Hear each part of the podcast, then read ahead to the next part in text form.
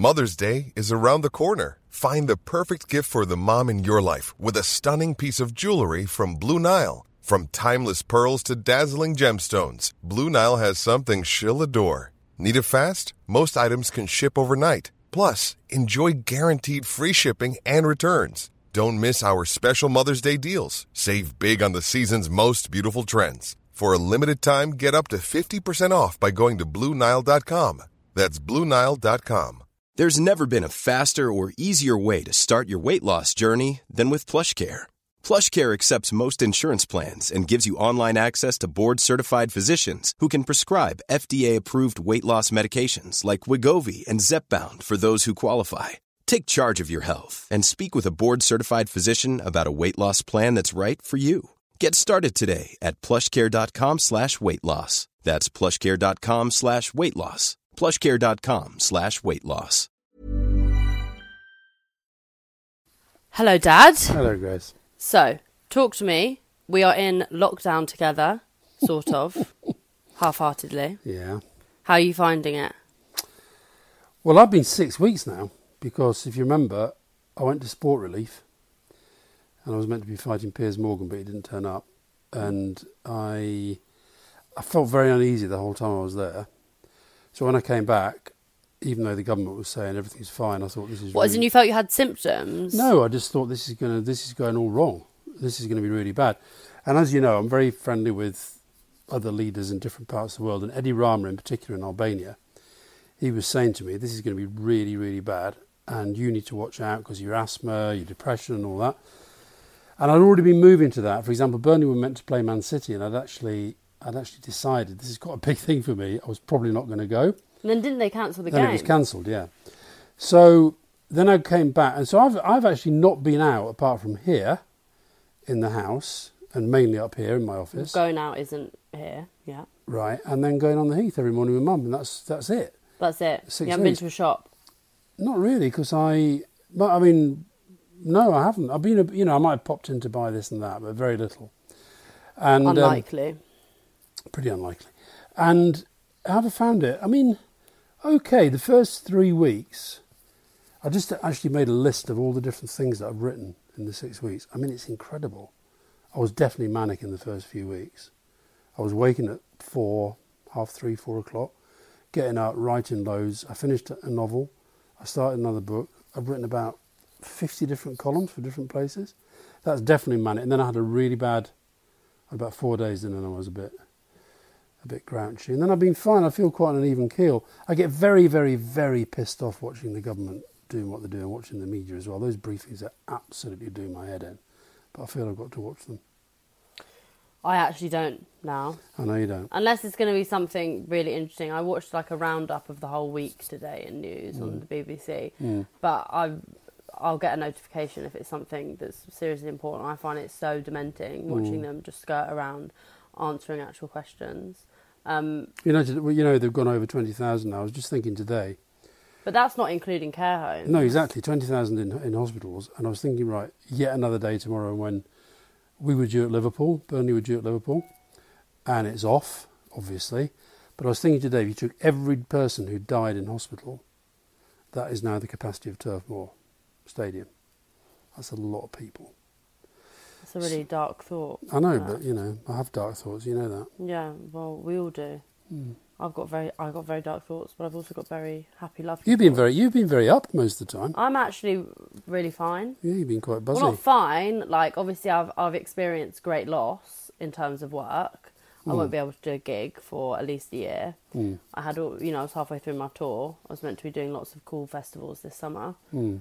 but that's all relative compared to other people. But I'm I'm feeling very positive about how how adaptable I've been. Actually, it's it's really reassuring to know that I can adapt, and I didn't only have one thing that I can do, and I found other things to do, and I found other avenues for hmm. money. And Must be nice to know the fridge is there as well.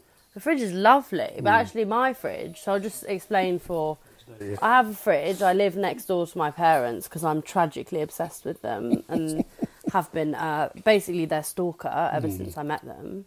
which is 20, nearly twenty. But we are years one, they should understand we're one household in that you don't actually have to go out to come in. No, exactly. I'm You not can't- going out. So we are technically quarantining together. Yeah. But I have the granny flat. It was bought for the granny. The granny didn't want it. Instead, the baby got it. Spoiled brat. Yeah, so you're around the whole time. You're in every morning, you're in the afternoon, you're in every evening. Um, but I've been impressed actually. I've been impressed by all three of you. The But what boys as well. I think so- you've, I think you've dealt with it really well. So let's talk about quickly. We'll talk about other stuff, but the impact that this period of lockdown and isolation will have on relationships and on people who are Hmm.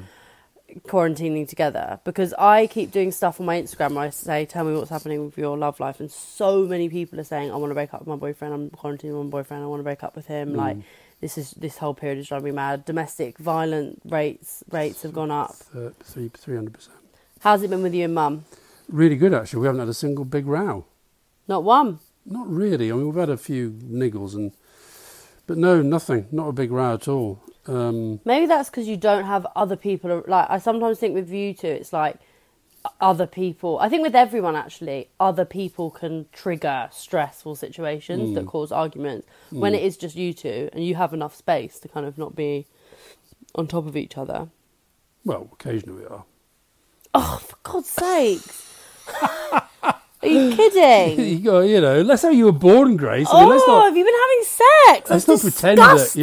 you know. Oh, you've only had sex three times in your whole life. It's disgusting. isn't No, we've been getting on really well. Um, Oh the- I'll that's, t- that's Oh, horrible. she's blushing. My daughter is blushing.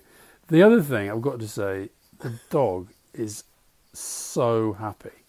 I know she really is. I'm really worried about her when we get back to normal and I Mm. start going abroad and stuff. I mean, because she's she just loves being with us all the time. but so many dogs are going to be really shocked. I keep thinking it, it's worse for people who are getting puppies now because those puppies are going to get completely used to never being alone. Yeah.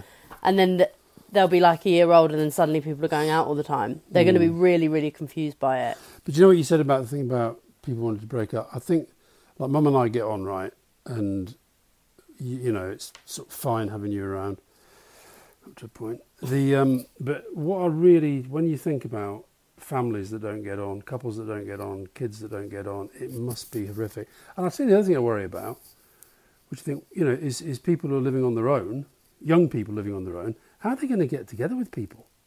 Well, that's what's really interesting. So lots of people on my Instagram have been sending me messages about that, and you know they're on dating apps, but obviously it's slightly tedious because you're never actually going to be able to meet up with someone anytime soon, unless you're going to break the law, which I don't think is very sexy, to be honest. Like right now, Bit edgy. it's not actually because like breaking the law in other ways, like doing drugs, like minimal crimes, that's quite sexy. But like risking it to potentially kill hundreds of people, I don't think that's hot. No.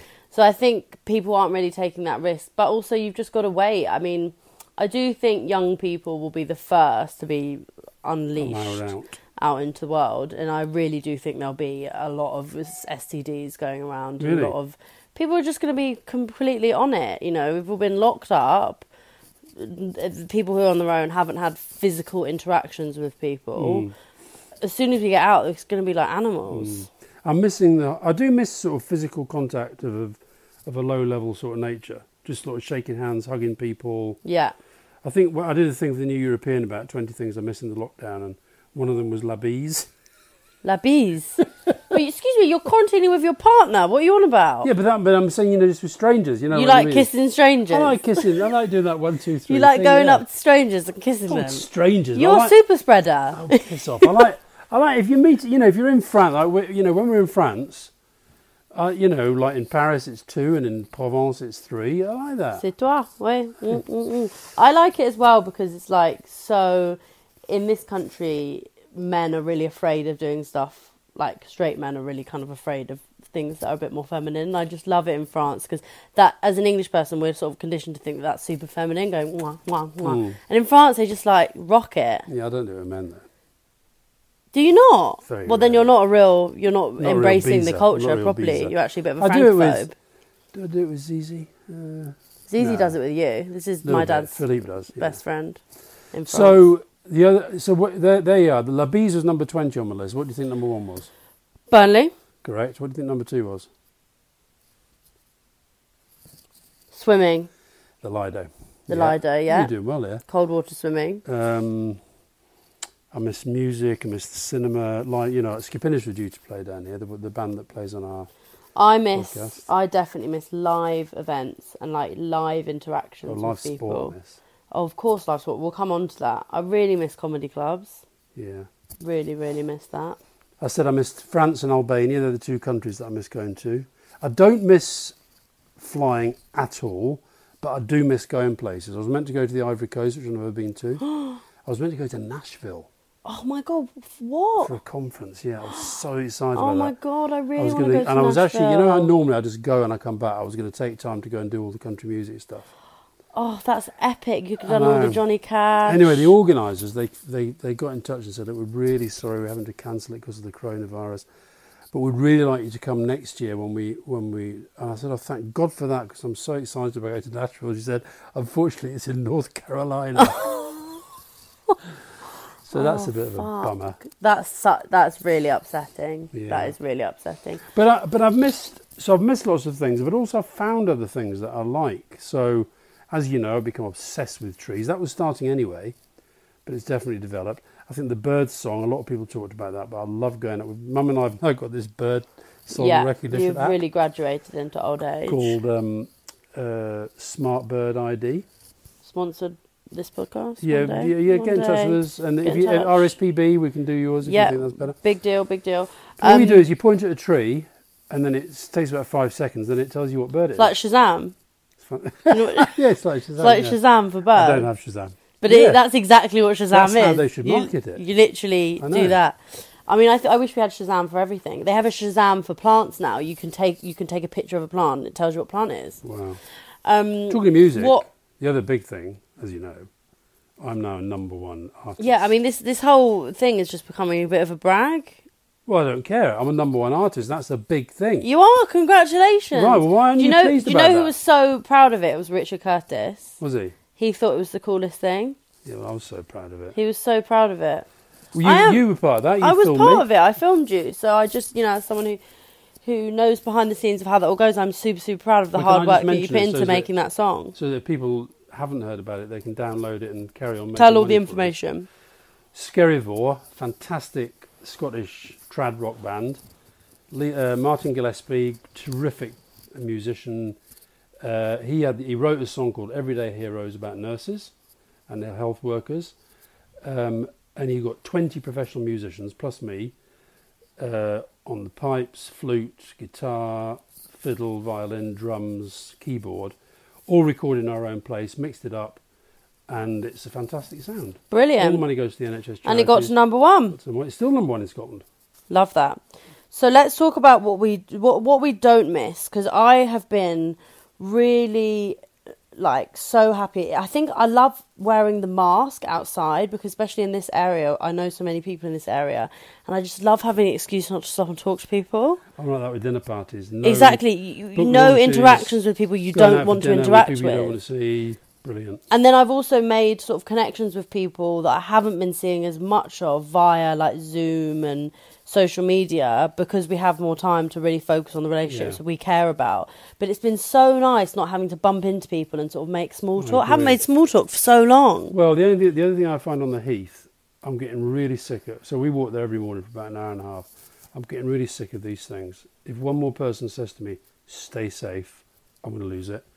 I'm getting really sick of people saying, "We're so lucky to have the heath." I know we are. Just let's walk on it and not need to feel we have to talk. But then, And can I just counter that? What? We were talking the other day about the importance of like gratitude lists and Yeah. and sort of reaffirming what you're grateful for. So for people to say we are very lucky to have the heat, I agree, but I don't want to be stopping having the same conversations. and the other thing that people are doing is stopping you to tell you about all the people in their orbit, none of whom you know, people they work with, second cousin three times removed, who may or may not have symptoms. no, that's so boring. So, it's, and it's like coronavirus has definitely replaced Brexit as the thing that everybody wants to stop me and talk to, talk about. So, I just like walking, watching my trees, listening to my birds. But you need to just wear a mask. Why don't you just wear a mask? Because then no one will stop. They won't know it's you.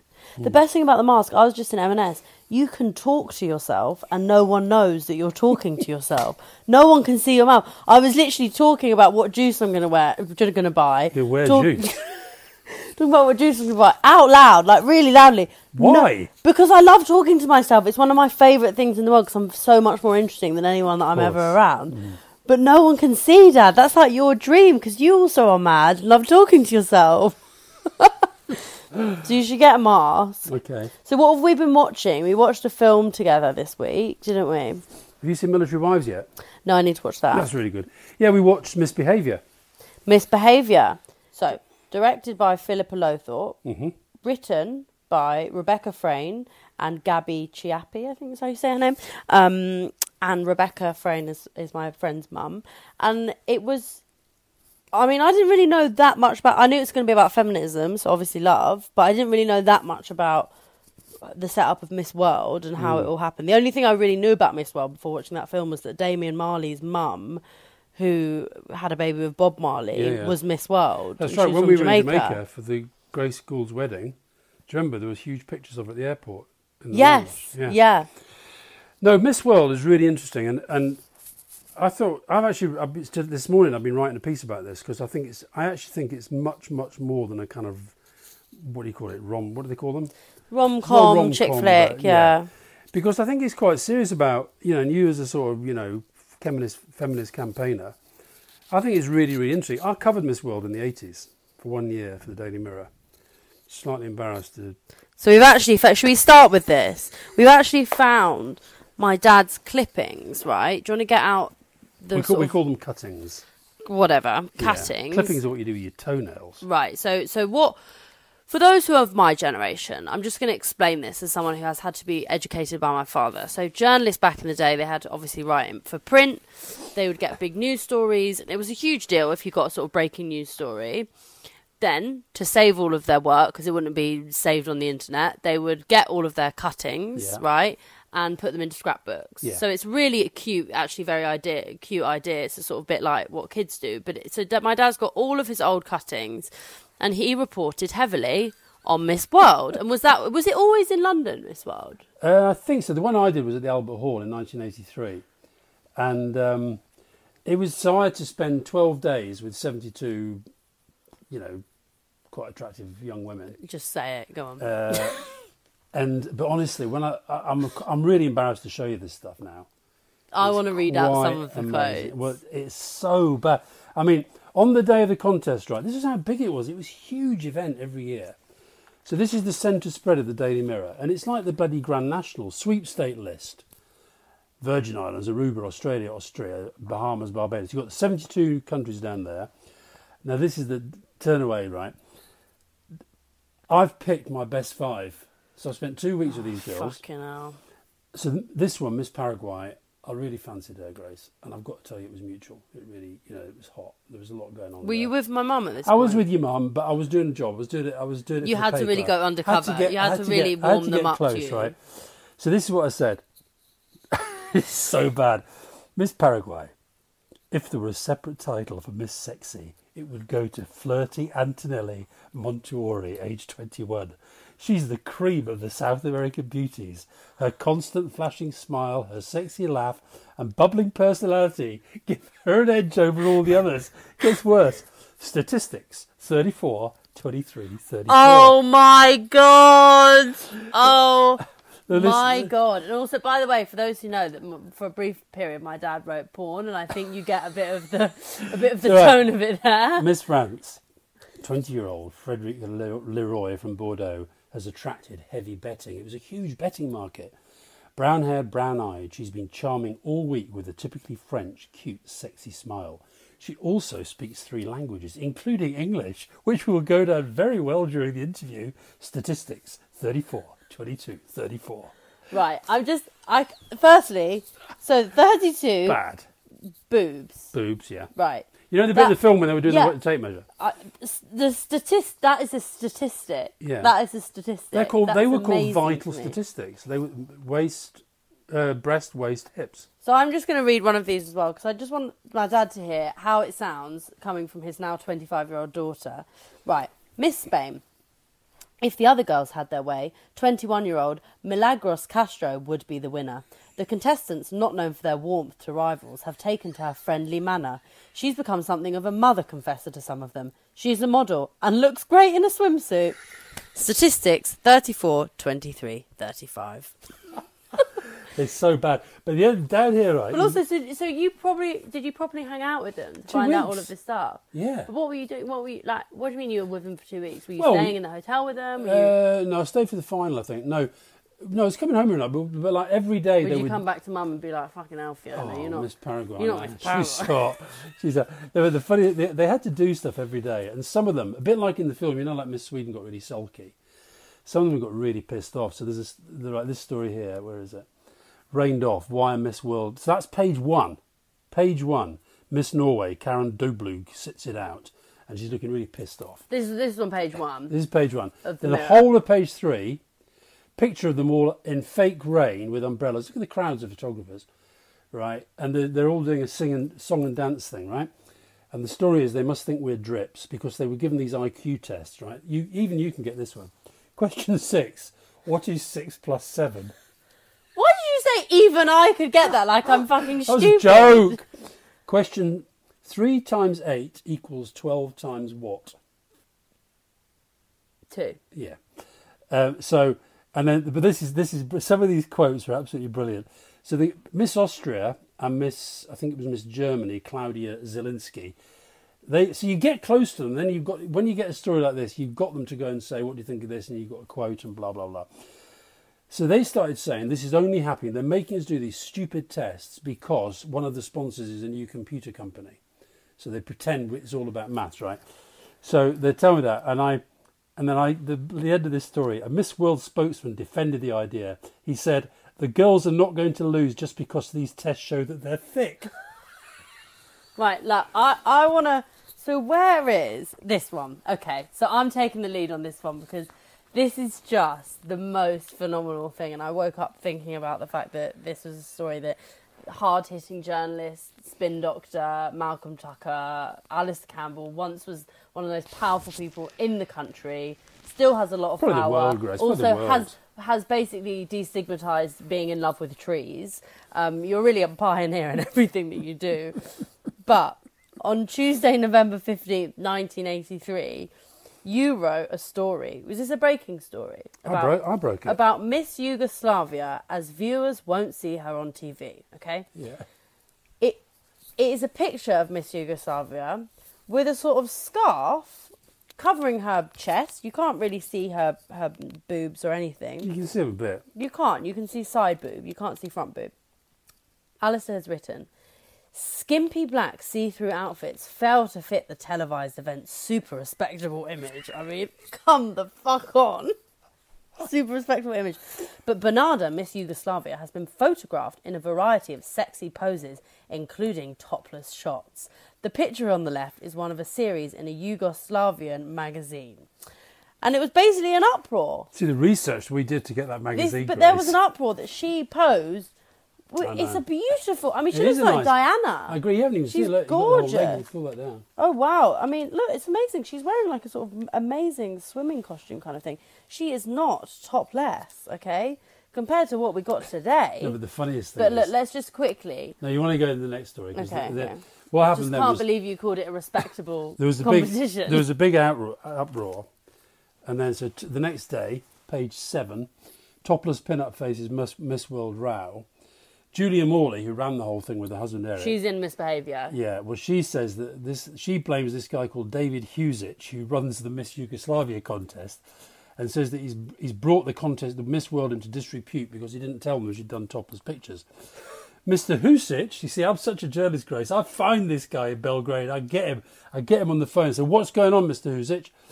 Quote: I cannot see what all the fuss is about. In our country, it's perfectly normal to people to, for people to walk around topless. It's very hot.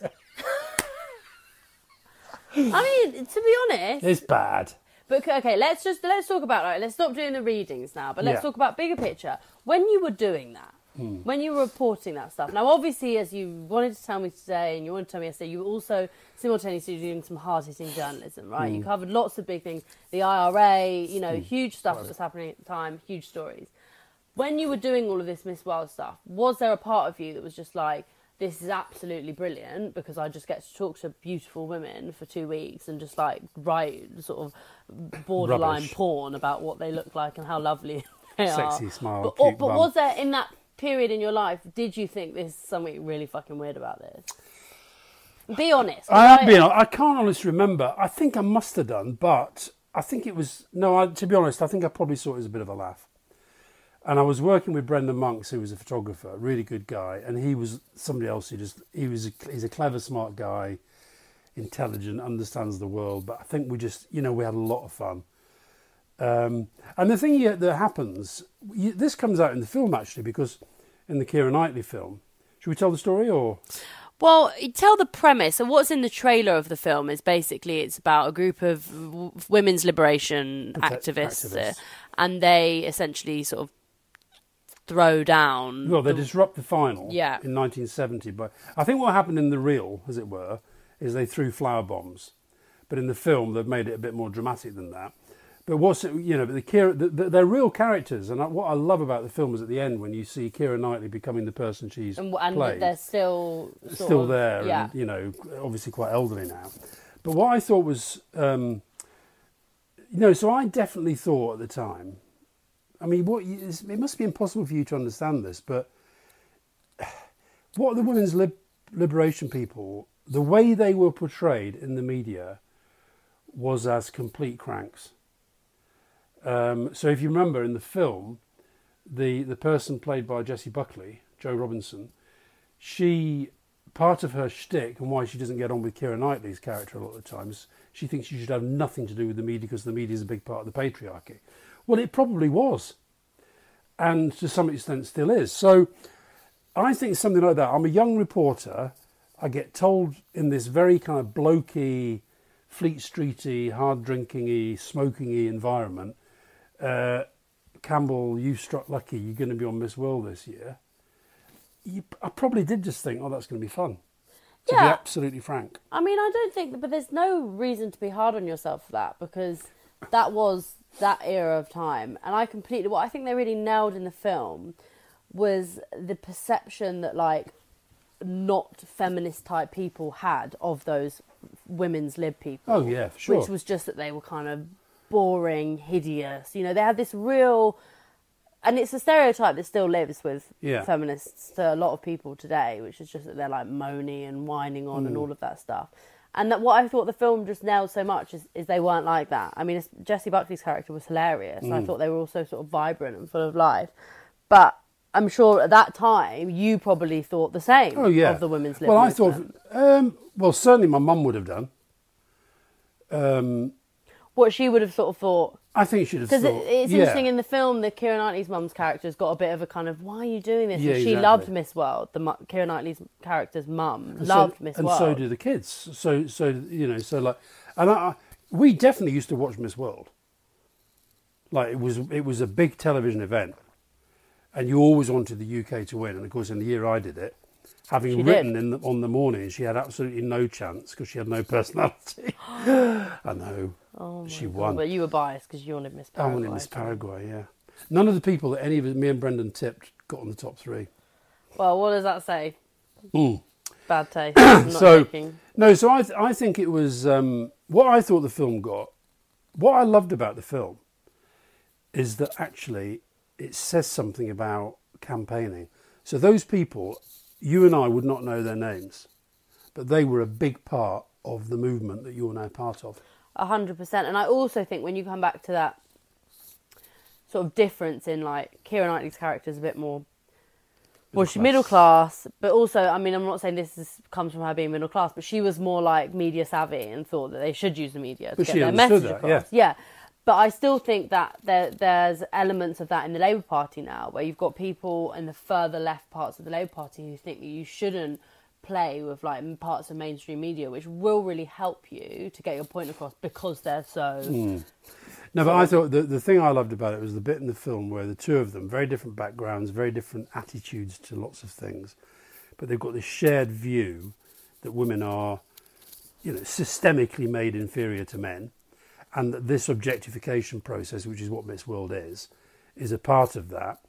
and there's a bit in the film where they basically say to each other, almost like they're having a row, but they basically say, We've got to do this together no matter how much we disagree because you only make change happen if you decide you're going to make it happen.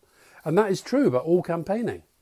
So that's why I love the film. I loved it because I thought it was, um, I mean, obviously, lots of very attractive women in it. No, that's not the reason. I loved it because it was about campaigning. And also, I think it was extraordinary to watch it with you and mum. Mum and I were together at that time and probably thought no big deal. Right? Missed Yeah. World, no big deal. You I'm were- sure Mum didn't. she might have done, but you were watching it and saying, "Oh my!" You know, like when Bob Hope was doing all those sort of. That's how big it was. Bob Hope was one of the biggest stars in the world, and he was the. Oh, I. I do. I think it was really big because uh, coming back to my main reference of it, when Bob Marley got with Miss World, it was a huge deal. Yeah. Um, I mean, she was also like a white Jamaican, which there were lots of. Well, that's the other thing in controversy around misbehaviour, and this is a true story. They were two, They had first two and second. from from South Africa because of the whole kind of apartheid. yeah, thing. but also first and second place Yeah. in that one. They were both black. and Peter Hain, who went on to be a friend and and uh, a minister in the Labour government, he was in the film because he was a massive anti-apartheid campaigner. Who who was he? Peter Hain, he was the he was the one who um, uh, got onto Eric Morley as he arrived into the building. He was only one for one scene. In the when he was, you know, he was a South African guy. He was, Oh, him. Yeah. Oh, yeah, that bit when he said, "Why Yeah. haven't you got?" Oh, that's so interesting. Um, So I thought it was, I thought it was, I thought it was a really good film. And of course, it's interesting. You talk about, you know, how you're adapting. The film industry's had to adapt. That was going to be in cinemas, yeah. and we watched it video on demand. But I think as well, like, in a way, like you're saying, they're having to adapt. And I, I hope they'll realise, because actually, that will reach a lot of people. They might not make as much money, but actually, it's on Apple TV. People are still Yeah. buying money to watch that film. And it, it's just amazing to bring out some of those films right now, because people really need that kind of uplifting, inspiring type of. Did you see the the, the, the, the story that just before? Oh my? God. Yeah, you showed me this one. This is unbelievable, right? So this was in. Um, I used to do court cases and stuff as well. This is a front page lead. Daily Mirror, Friday, November the fourth. It cost sixteen p. Killed for turning off the telly. Soccer man Stanley Dingley killed his girlfriend because she, switched off the cup final on TV. I know this was a fact. That was a fact. it was a court actually case. what happened. Because because because it sounds like a joke. No. It's- I he mean, it's stabbed her seven times in the neck, then calmly left her body lying in a flat and watched the rest of the match at a club. When he was arrested, Dingley told the police, I was provoked. You know what it's like? You know what it's like. I really wanted to watch that match. What with her nagging and turning off the television, it got me upset. Well, that this is just a really brilliant man that we've got right here. What an de- inspiration. He denied murder but admitted manslaughter at Nottingham Crown Court. The thing is, so let's talk about this, right? Let's talk about men and the fact that men don't have football right now. It was the FA Cup replay between Manchester United and It was a replay. It was a replay. It wasn't a live match. No, it was a replay, as in, do you know what a replay is in football? Not really. Replay to me means a repeat. No. Like it's the same game that's already happened. It's just playing the next week. No. Manchester United played Brighton and they drew. So then they did another game. So they had another game. That's and who did he replay. support, Mr. Murderer? I don't know. He lived in Nottingham. You don't know? You didn't go that far. Well, I, I was covering a court case. You just report what gets said. You need to know who. I need to know who you're supporting. Then, then of course, I got pulled off that to go to Miss World. So I haven't got the verdict. I haven't got how, how much he got. But anyway, he would have gone down for a, a while, I think. He's probably out now. But that's interesting, isn't it? Because that's of the day. another, basically, that's a man-woman domestic violence. Well, that's what I was going to say. So, how do you think men? And you know, there are lots of women who do are obsessed with football, but I think Yeah. you struggle to find a woman who's murdered her husband for turning the football off while she's watching it. Oh, did you, can I just tell you something? I read yesterday, day before, that the major- the of the increase that has been of domestic violence, quite a lot of it has been women on men. But that that that hundred percent. But still, it's way more men on women. It's just the numbers gone up, and with that, Yeah, there I think are it was women. the third. I mean, I'm not surprised. Yeah. W- Women can I'm, I've got to be honest. men. I am, I am really, really, really missing football, and I'm really worried it's not going to come back a long time, and it's definitely not going to come back as a major spectator sport with big live events. No. And as you know, I probably spend more time speaking to football people than any other walk of life. Maybe politics. No, I think football actually ahead of politics. Yeah, well, right now you're very connected with the Burnley squad. Is that because it makes you feel like football is still happening? No, I think it's because they basically see me as the as the sort of co-gaffer. Mm, I'm I'm really not sure about that, No. but I'll I'll let them know that you think that, and I'll find out. I'll do a survey. They know. Um, they know I think that. So, but how do you think that men across the country will be coping in terms of like football gives such a structure to life? It structures the week, it structures the day. Mm. You know, everyone sort of works towards watching match of the day.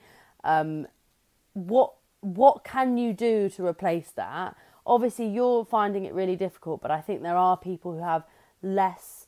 You know, you know about thirty things that make you happy, so you'll do that when you're feeling down. But for some people, football is their main Mm. Is it? lifeline. Like that's the thing that makes them feel sane. What can they be doing instead? Well, I mean, look, I, I've not. One thing I've not done. I, I started a little bit at the start. I watched a couple of old games. Uh, I watched Celtic Inter Milan in the 1967 European Cup final. I watched a couple of old Scotland games. I watched uh, Burnley winning the playoffs against Stockport County in 90 year you were born. Bob's, your granddad's last ever game. Um, but it's just it's so not the same. I would rather watch a boring nil-nil live game than watch a rerun of a game that was really exciting at the time. And so I've actually just decided no point doing that. Um, and I'm I'm really really lucky because I do have lots of you know friends in football. I do talk to the manager quite a lot. I do talk to some of the players quite a lot. I do have you know people who are in that sports world. And of course, you know, at the moment, talking to Sean Dyche quite a lot, and he, you know, he, he's talking lots to me about, you know, what do you think is going on inside government? What are they doing? Why did he say that? What do you think of this? What do you think of that?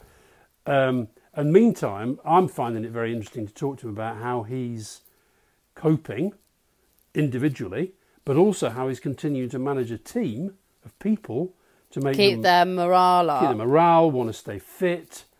Um, and I think one of the look you talked about structure. One of the one of the things that everybody who loves football loves is you've always got something clear to look forward to. You've got the next match, you've got the next cup run, you've got the next transfer window, you've got the next pre-season. Are you talking about fans here or people in Both. football? Both. Both. Yeah. Whereas now they've got literally, they've got a vague expectation that it might come back. What they I also know- think the thing that, that to add on to that is the fact that it's all people talk about. most of the time. So you've lost the thing. It's like that's how I feel about gossip. I Mm. really miss gossip, like interesting things that are happening that I can bitch about. Mm, I don't. You don't have that main thing that's your point of reference when you meet people. That's the thing that you talk Well, I tell you what, about. sometimes I, I, you know, the other thing is really weird. Like if, if I'm, I've been separated apart from the government briefings, which do my head in. I don't watch any telly or listen to the radio during the day at all. I don't do any of that Netflix stuff. With that, I'll be up here. I'll be working, writing, thinking, talking, whatever. But then I'll go and watch the government briefing, and then I'll slump down in front of the sofa and I'll think I'll just watch a bit of telly. And by default, because I've always done it for years, I just go to Sky Sports, right, and I see what's on. And I've got to say, I've started to watch a little bit of Sky Sports News just to see how they manage to fill the space. what are they talking about? They're talking about different things that the clubs are saying. They're talking about, like, oh, I'll tell you another great thing that's happened. You know that boy Callum up in Scotland who does this football podcast, right? It's a young guy, a teacher. He's got his own football podcast, and he asked me to go on it. What's the podcast called again? Just so we can shout that out because he's Uh, really sweet. CFB, um, Yeah, CFB. yeah. All right. And but it's basically he's, he's he's obsessed with Scottish football, and you know so. So are you? So he asked me to go on the podcast to talk about the novel that I wrote with Fletch because there's a lot of Scottish football in it. Anyway, perfectly enjoyable. Went out fine. He said he was very happy with it. But I said to him, if, I can get, if there's any help I can give you with the people I know to get them on, is there anybody you really like? He said, I'd love to get Joey Barton. So I asked Joey Barton if he'd do it, and he said, Yeah, I'll do it. You know, Joey loves talking. Joey loves that. And and so he did it. So the next thing I knew about it was Callum doing a tweet saying, "Can't believe it! What a day! Just spent six hours talking on Zoom to Joey Barton." Right? He's put it out in six parts, and what he's said about Rangers has made news right around the world. Which is what? Just about him slagging off the people. Oh God, yeah. Rangers. Because the thing I will say about Joe Barton, if we could have, he would have spoken to us for twelve more hours. yeah, he's like gets fixated into a conversation. You could tell when we were interviewing him that he had his sort of assistant manager Yeah, next to him, yeah. who was just so used to the fact that Joey says, "Yeah, I'm just five more minutes," and then he'd be like, "Let's just do another hour." It was three. Our one was three hours long. Yeah. I had to cut that down so much because he just hadn't hasn't really got that sense But of it's also 'cause time. he is interesting. No, hundred percent. But he, but he sort of No, he said he's, Yeah. he's got no sense of time. he's got he did say that he's got no sense of time and he also didn't really have this need that he had somewhere to be when his players were warming up out of the window where we were interviewing we could see the players warming up he should have been down there with them but he just he just sort But of listen, how crazy is this? So, like, today, I'd written this piece yesterday for the record that you took the picture for about playing the pipes at the funeral. And in the, the record, they they ran the whole transcript of the of the podcast about Rangers, the whole thing. the whole of Joey's The, the, With the this bit, boy? the bit about Rangers, yeah. And it was front page and back page. And the story that was that I picked up today was also in the paper. And then I, it was on. I did an interview with Radio Clyde, and I heard it on their news as well. Rod Stewart phoning up to attack Joey Barton for what he said about Celtic. so Callum is sitting there, and he said, he said at one point yesterday, is there such a thing as trending podcasts? yeah yeah yeah yeah Right. yeah Well, his podcast was trending in 14 countries in the world. oh my god Yeah. oh my god that's so good though as well it's great for him I bet he's over the moon Oh, yeah. Um, so can we talk about because we've, we've done a bit of feminism, done a bit of football. I'd actually quite like to talk about sort of live events in general and how you think or how we think because obviously you've lost football. I've lost the thing that's like my football, which is Listen, I've also lost public speaking. yeah, fucking, I'm gonna be broke. Fucking income, that is. God, God, God, what am No I gonna fridge. You do? have to get your own fridge. I've got my own fridge. It's actually really full at the moment. That's because my boyfriend uh, pays for everything. Um, I'm very mean. I know you are. You are a bit tight, actually. I just like people spoiling me. Yeah, but I think it's, I think thing I being like. tight is a horrible characteristic. I'm not tight. Like I, I, I'm not tight. You are quite tight. You're, you and mum will be the only people in the world that will describe me as tight. None of my friends. I'm, I'm so generous, but I like the feeling that people are spending money on me. But like Rory and Callum, they, they give money. They give. They buy. For. Do you need Do you need money? So If you need money, I can help you out. Just let me know. Do you need? Are you I don't mean sort for of me. I mean, like- that you are I mean, like you know, needing money? if right? I mean- have noticed the paint around the house is sort of starting to crumble down. I think. Mine, mine- you know, Mum's got this crazy idea we're going to. Yeah, she said this weekend you're Not a paint the chance. bathroom Not together. a chance. Um, but so let's talk. So, I have felt, you know, you say you don't think football as it was will be the same for a long time. I think comedy will come even after that. I really think like live those kinds of because at least football is outside. Like football stadiums are outside.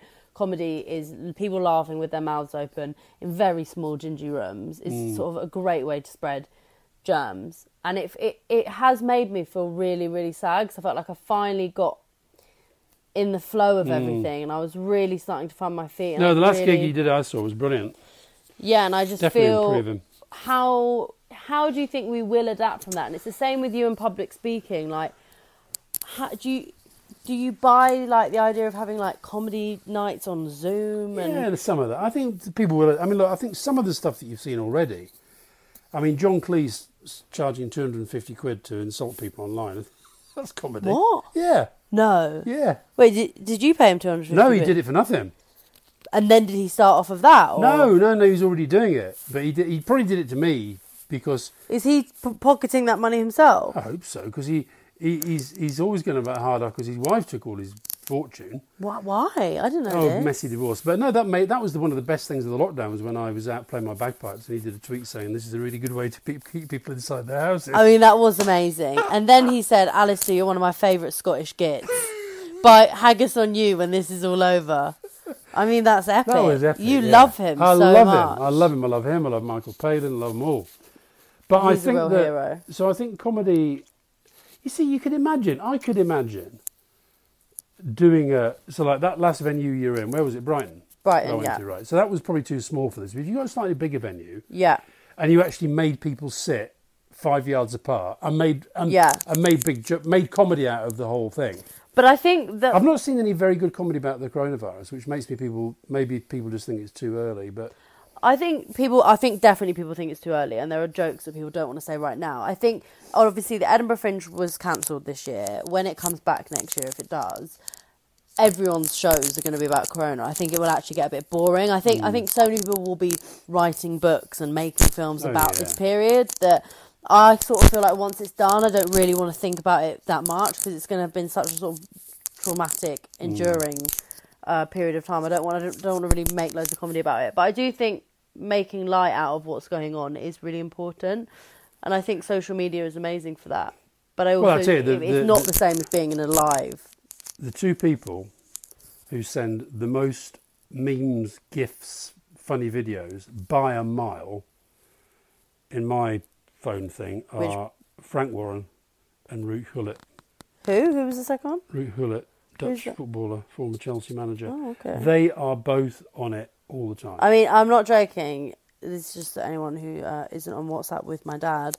All he does is send me like very random memes, sometimes quite sexist ones that are like Debbie ma- they're like making jokes out of women being at home and supposed to being in the kitchen. No. Yeah, that wives school one was. Oh, so- wives' school. That was funny. It was funny. And what I'm saying is just like I always, when you send me these memes, I'm like, where have you gotten these from? Well, that Like, was I don't really Warren. understand where you, these have come from. It's because you're just forwarding things on WhatsApp. Yeah, yeah, yeah. yeah, well, that's but that's been an interesting phenomenon. hundred percent, I mean, hundred that, but that's comedy. Hundred So you talk about comedy adapting. That's comedy. No, hundred percent. That is people saying to each other, "This is funny. You have it. I can't go and watch somebody perform this. Have it." Yeah. And some of this, look, some of the stuff that's shared is absolute crap, but then you don't share it.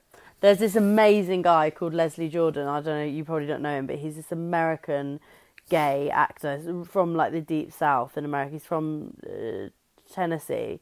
Um, he's the funniest guy, and he's been posting videos every day, and they all start with, "Well, shit." What are y'all doing? And then he goes, I'm bored shitless. And he's just like constantly commentating on how fucking bored he is. And he's like, I bet y'all are all out there screwing and I'm just here sitting. I'm bored. Like, I think there have been people who have really come out the woodworks of like really keeping us entertained and keeping us sort of light and connected with other people. Like, that's the thing I feel. I have found. How many weeks have we been clapping for the NHS now? Four. Yeah. That was the fourth one. Mm. Every week, it's more and more people Mm. out on our street. I think there'll be two reasons for that. Obviously, weather's getting nicer. People are becoming even more grateful for the NHS. Um, I'm sure a lot of them coming out actually voted Tory uh, in the last general election. So I, I do think a lot of them are hypocrites. Um, but I will say, I think they're coming out for the NHS, but I also think they're coming out because you're playing the bagpipes. It's become a real thing in our neighbourhood now. I bumped into some of our neighbours um, when I was walking to the shops earlier, and um, I won't say their names, but they've requested a song that they want you to play next week, and it's becoming this real thing. No, I've, got, I've, I've, had, rec- I've had requests through social media. I've been learning new tunes because of that. But um, no, and that's actually that's happening all over. I mean, obviously mainly in Scotland, but I know Iain McNicol, who used to work at the Labour Party, he's done it uh, down where he lives. I think Does he play the bagpipe? Wimbledon. Yeah, he's a really good player. Not as good as me, but he's good. Right, Ian, if you're listening, a, we, bit of a we, we, once, we once had a competition and he actually got he, he, he won in a vote, but that was because he Oh, was a general secretary and I was I was I'd, I'd retired by then. Right. But then the other thing going on, of course, is because if you remember the first one, and actually it was dark. Do you remember that? yeah, I It was know. actually Now it's dark. like Now light. it's like night. It's like Yeah. you know. And so, just for people who don't know, our next door neighbour, the Bridge family, and there's a picture over there of you and Tony Blair and Sissy when you were what three, two, three? No, bet about five or six. yeah. Okay. Um, outside number 10. Oh, yeah, it couldn't be three because that was a. So, and Sissy's are now a nurse at the Whittington Hospital.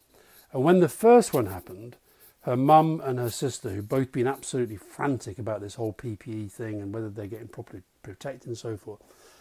So, that was when you remember we said, why don't we go and play the pipes for that? And then Sissy was arriving home during the clap.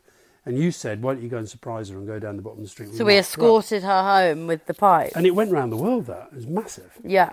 And then, then I wrote that tune, uh, Our Neighbours, Our Nurses.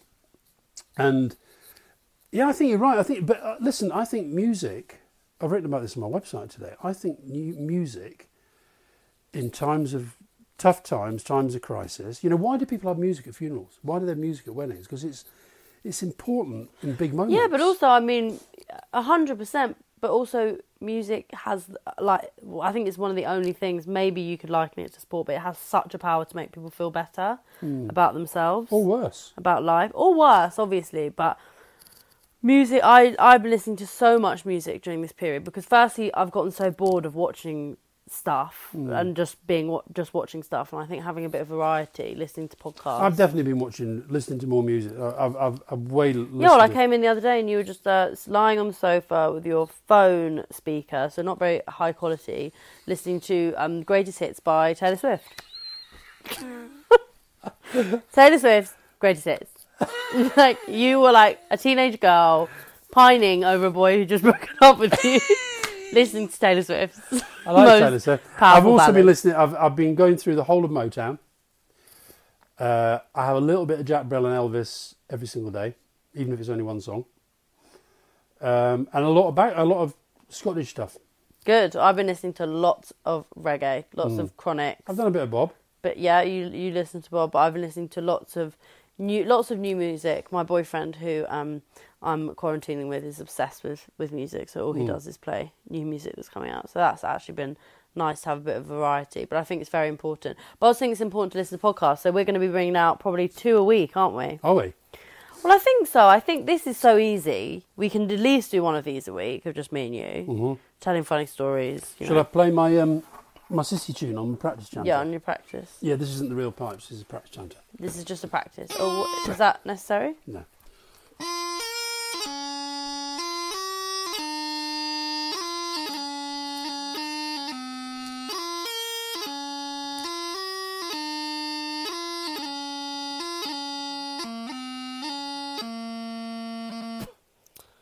I wish you'd let me learn. This is a great. It's a great uh, shame in my life that my dad thinks I wouldn't be a good bagpipe. I don't think that. I don't think you'd have the patience with me. No, but I'm not saying you should teach me, but I'd love to learn. Well, you go and find a teacher then. Oh, thanks. Yeah, I will. Thanks. I'll just put out a feeler on this podcast. If you're a bagpipe teacher I'll in you. Northwest If you want me London, to teach the bagpipes, I'll teach you. Why don't we do a podcast next week when I try and teach I think you I'd be. I think I'd really like it because I love the sound of the bagpipes. Yeah, but you've only ever heard it played well. I have only no. You were bad when you when you started properly doing it. Oh, bullshit. I played since I was six. I know, but when you started properly going for it, you've gotten so much better. Ah, get on. Truly, I'm. I, I. Do you know how many films I've videoed of you playing the bagpipes? I am a trained observer of your skill at playing bagpipes. All I fucking do at the moment is film you play the bagpipes. You're so good now, like pitch perfect. You, film- definitely weren't film- before. You filmed my trees as well. Film You were trees. trees. Yeah, the tree thing. Um, the tree thing is getting out of hand. My tree thing. Yeah, it's I was- like it's like what you think about me and yoga, like your obsession with trees. No, but I'm I am absolutely deadly serious. You laugh every time I say this. I am going to organise the Tree Olympics. Every country in the world is going to have major television events to pick its favourite tree. It's going to be like Miss World. And Right. then, And can you, excuse me, sorry. and then we're going to have you- a judging panel of which I'll be on. I'll But be can you describe the trees in the same way you describe Miss Paraguay? When you do the Tree Olympics, can you please sort of say it looked at me in a sultry, No, but I'd yet say inquisitive manner? No, because it wouldn't be true. Its roots were so deep and It's invested in the in the earth. nice ass. I wouldn't that. Just so I could see its soul. I can see, I could definitely say that tree. I did a thing the other day, right? I did a tweet and a, I did a picture of this tree that looked like it was really fed up with life. And I said, new category in the Tree Olympics trees that are really pissed off with, look like they're really pissed off with lockdown. I got hundreds sent in. And some of them were amazing. No, they have real characters. It's a bit like clouds. You know, when you see stuff in clouds. That's way better than cloud. Yeah, but I I know it is. But I'm saying tree. They do have real characters. But the thing I keep saying when my dad is pitching the Tree Olympics, Tree Eurovision, whatever the world World Vision, is trees don't speak. So That's where you're wrong. If you read the but why didn't why didn't you why don't you adapt it? They don't why speak to why don't you us. get comedians? Speak to each why don't you other. get comedians of the countries? So the best comedians become the voice of the tree. No, so you've you're got a taking the piss talking tree. No, I'm not. It's a serious issue, not bloody. But I'm saying you kind of you need to add a bit of character to the trees so they can speak back at you. They speak to each other. Yeah, but you for for That's why we're going to have team doubles, mixed doubles. you know about? relay. I'm telling you. Got relay. You don't believe me. Um, Yesterday, yesterday's category was self-isolating trees. It was these great pictures of the trees all on their own. Aw, Beautiful. makes me sad. Now listen, I've had enough of this. Can we go now? Yeah, I love it. Okay, thanks for listening, everyone. We'll be back very soon. God, that was an hour long. Say goodbye. Bye bye, everybody. Bye bye. Imagine the softest sheets you've ever felt. Now imagine them getting even softer over time. That's what you'll feel with Boll and Branch's organic cotton sheets. In a recent customer survey, 96% replied that Boll and Branch sheets get softer with every wash. Start getting your best night's sleep in these sheets that get softer and softer for years to come. Try their sheets with a 30-night guarantee. Plus, get 15% off your first order at bollandbranch.com. Code BUTTERY. Exclusions apply. See site for details. Hi, I'm Daniel, founder of Pretty Litter. Cats and cat owners deserve better than any old fashioned litter. That's why I teamed up with scientists and veterinarians to create Pretty Litter. Its innovative crystal formula has superior odor control and weighs up to 80% less than clay litter. Pretty Litter even monitors health by changing colors to help detect early signs of potential illness. It's the world's smartest kitty litter. Go to prettylitter.com and use code ACAST for 20% off your first order and a free cat toy. Terms and conditions apply. See site for details. Planning for your next trip? Elevate your travel style with Quince. Quince has all the jet setting essentials you'll want for your next getaway, like European linen, premium luggage options, buttery soft Italian leather bags, and so much more. And is all priced at 50 to 80% less than similar brands. Plus, Quince only works with factories that use safe and ethical manufacturing practices. Pack your bags with high-quality essentials you'll be wearing for vacations to come with Quince. Go to quince.com slash pack for free shipping and 365-day returns.